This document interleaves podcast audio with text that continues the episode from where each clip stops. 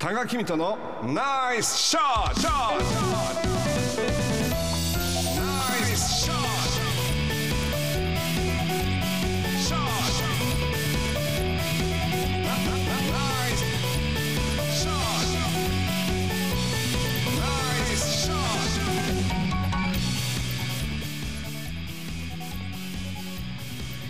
あごめんなさい私の番でしたこのコーナーはですね、はい私高木美とかですねですねえー気になったこととかですねまあ皆さんなんか生活のなんかちょっとしたこうヒントになるようなことをですねありがとうございます。えー見つけてお話しするというコーナーでございます喋るところでした。大丈夫ですえすみません。えーポッドキャストで配信しておりはます。スマホやパソコンでポッドキャストのアプリをダウンロードしてお楽しみください。すみません。一瞬トメちゃんがピラティスを踊り出したんだよ。いや、タコさんなんで喋んないのかな？と思って。私の番でした。ごめんなさい。お願いします。ということでトメちゃんいつもありがとう。え、本当にありがとう。どどうしたんでそすか？れでリスナーの皆さん本当にありがとう。ありがとうございます。ということで今日はありがとうの効能についてお伝えしようと思うんですけども。いいですね。まああの今日はあのテーマで主婦休みの日っていうのがあるじゃないですか。あのそこからちょっと入っていこうと思うんですが、まあ、いい夫婦の日とかでいろいろアンケートを取ると、あの個人的にちょっと面白いなと思う。生まれ変わってももう一度同じ相手と結婚したいというアンケートがあったとすると、はい男性は何パーセントぐらいはあの生まれ変わってもこの人と結婚したいというと思う、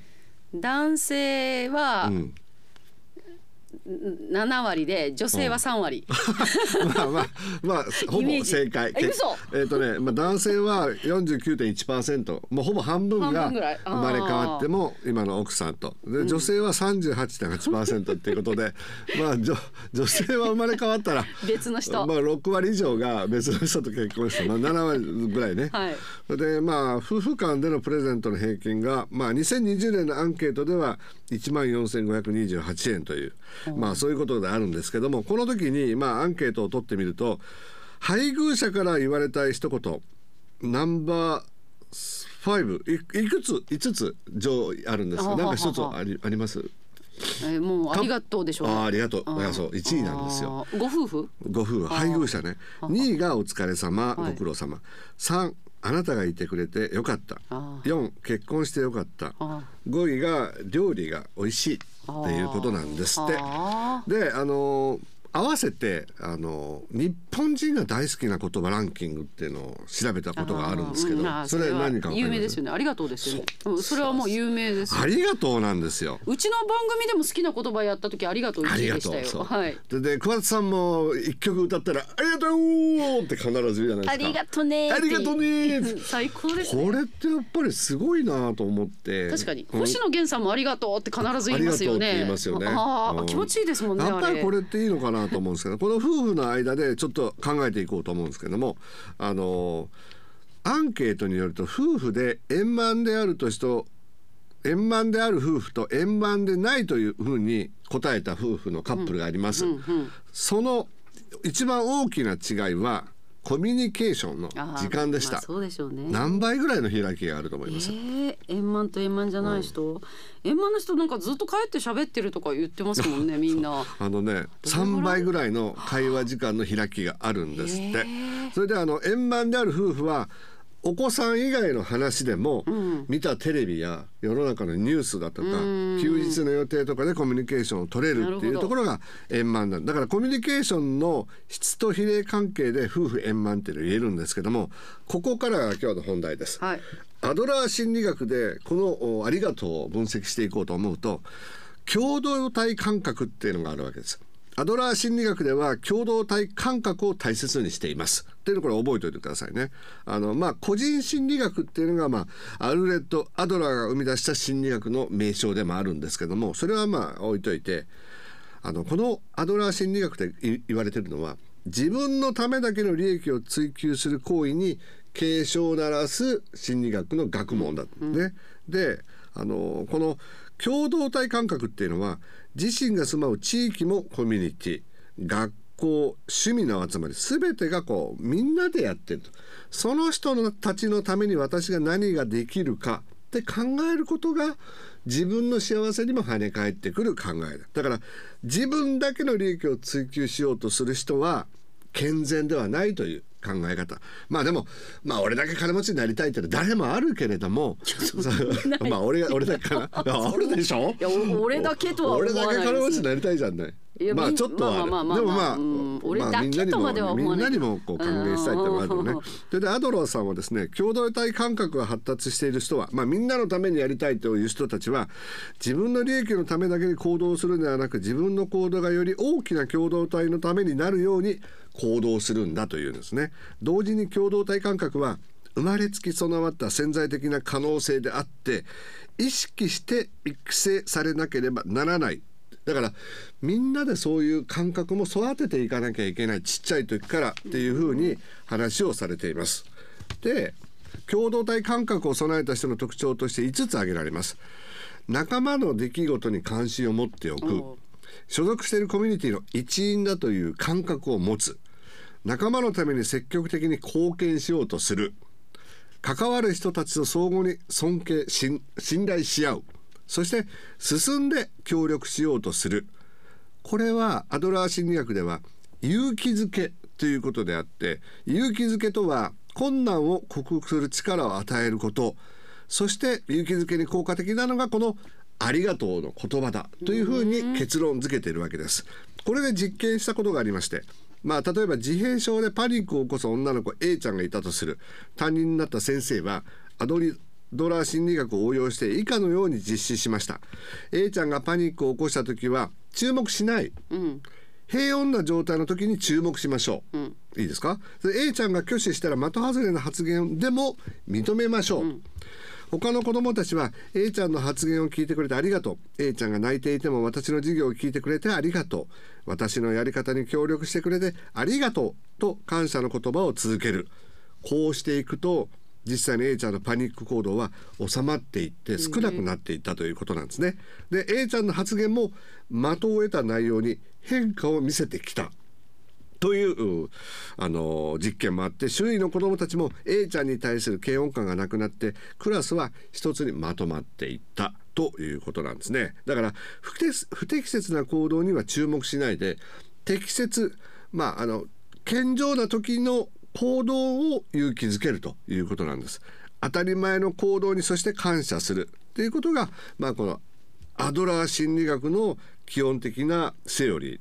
A ちゃんとそのクラスメートは「ありがとう」という言葉で健全な共同体感覚を身につけていったということなんです。では褒めるではなく「ありがとう」が大切なんだと。まあこう感じるかもしれませんね。ありがとうではなくじゃあみんな頑張ったねなんじゃないの？と、まあ、僕も一瞬ちょっと思ったんですけどもこれはなでも言われてみるとそうだなと思うんですよ。先生から子どもたちに対する発言なわけだからこの教室の場合は「頑張ったねみんな偉いねでも良い気がしますね」しますね。だけど、アドラー心理学では「ありがとう」を重視しましょうとしています。これは相互信頼と相互尊敬の観点から考えると「ありがとう」という言葉は相手と自分を対等に捉えます。そうですね、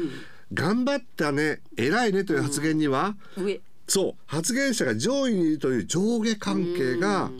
存在するんでこのアドラーの心理学では警告してちょっと考えて言葉を選んだ方がいいですよと。人間の関係は対等であるということが基本にある。そこから共同体感覚の相互信頼とか相互尊敬が生まれてくるだから褒めるよりもありがとうを重視した方がいいんではないかということです。でさっきのあの、まあ、いい夫婦の日のアンケートであの円満である夫婦で円満でない夫婦でも3倍の日常の会話であのコミュニケーションの時間に開きがあるって言いましたけども、この時にはやはりその円満でない夫婦は共同体感覚が、まあ、培われてないと。うん。えー配偶者に言われたいその「ありがとう」っていう言葉でさえも言われてないのではないかということで、えーとにかく何かにつけて「ありがとう」っていうことによって言われた方は所属感貢献している。あとは相互に尊敬されている対等に見られているっていうふうに思えてくるので次第にコミュニケーションも活性化するんではないかということなんですね。あのーやっぱりなんかこう「ありがとう」っていうのと「よくできました」っていうのはなんか似てるようでやっぱり違うし、違いますうねん、、そういうことであのなんか欲求ばかりする人っていうのはありがとうってなかなか言えないんですってねなんかお願いします何々したいという欲求欲望に比べるとあのありがとうって必要性は低いかもしれないんだけどありがとう言われた人って嫌な気もしないし男女関係で配偶者の中でもありがとうって言われることによってやっぱり自分が認められるっていうことはすごくいい言葉だということなんです。だからこのあアドラー心理学っていう、まあ、そ一つの心理学からこういう実験とあの事例を紹介したんですけどもやっぱりなんかこう「ありがとね」とか「ありがとうございます」って言われると僕らは仕事して、まあ、ある意味あのまあそれに対価をもらうんだけどそれでも「ありがとう」って言われる仕事ってこんなにハッピーなことはないなといつも思うんですけどね。だからこそ自分も何かしてもらったら「ああよくできたね」ではなくてやっぱりあの例えば年が下の人でも「ありがとう」って言ってあげるとなんかその言った相手もニコッとしてくれるとこっちにもニコが反射して帰ってくるような気がするんであのまああのできるだけ「ありがとう」っていう言葉をねあの素直に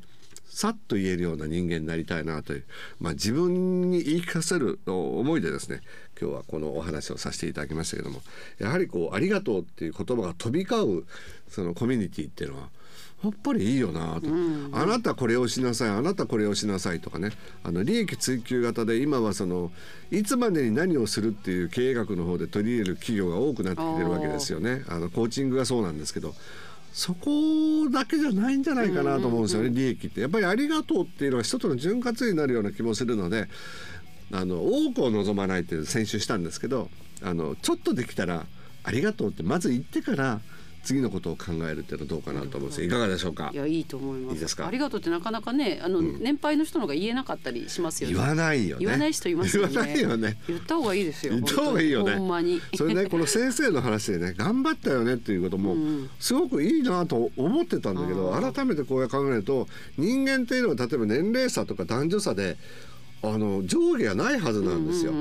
だから考えてみると対等な人に頑張ってねっていうのはなんか俺偉そうだなとか思って、まあそういう場面も必要かもしれないけどその時に「いや頑張ったね。でも本当ありがとうね」って一言言えると、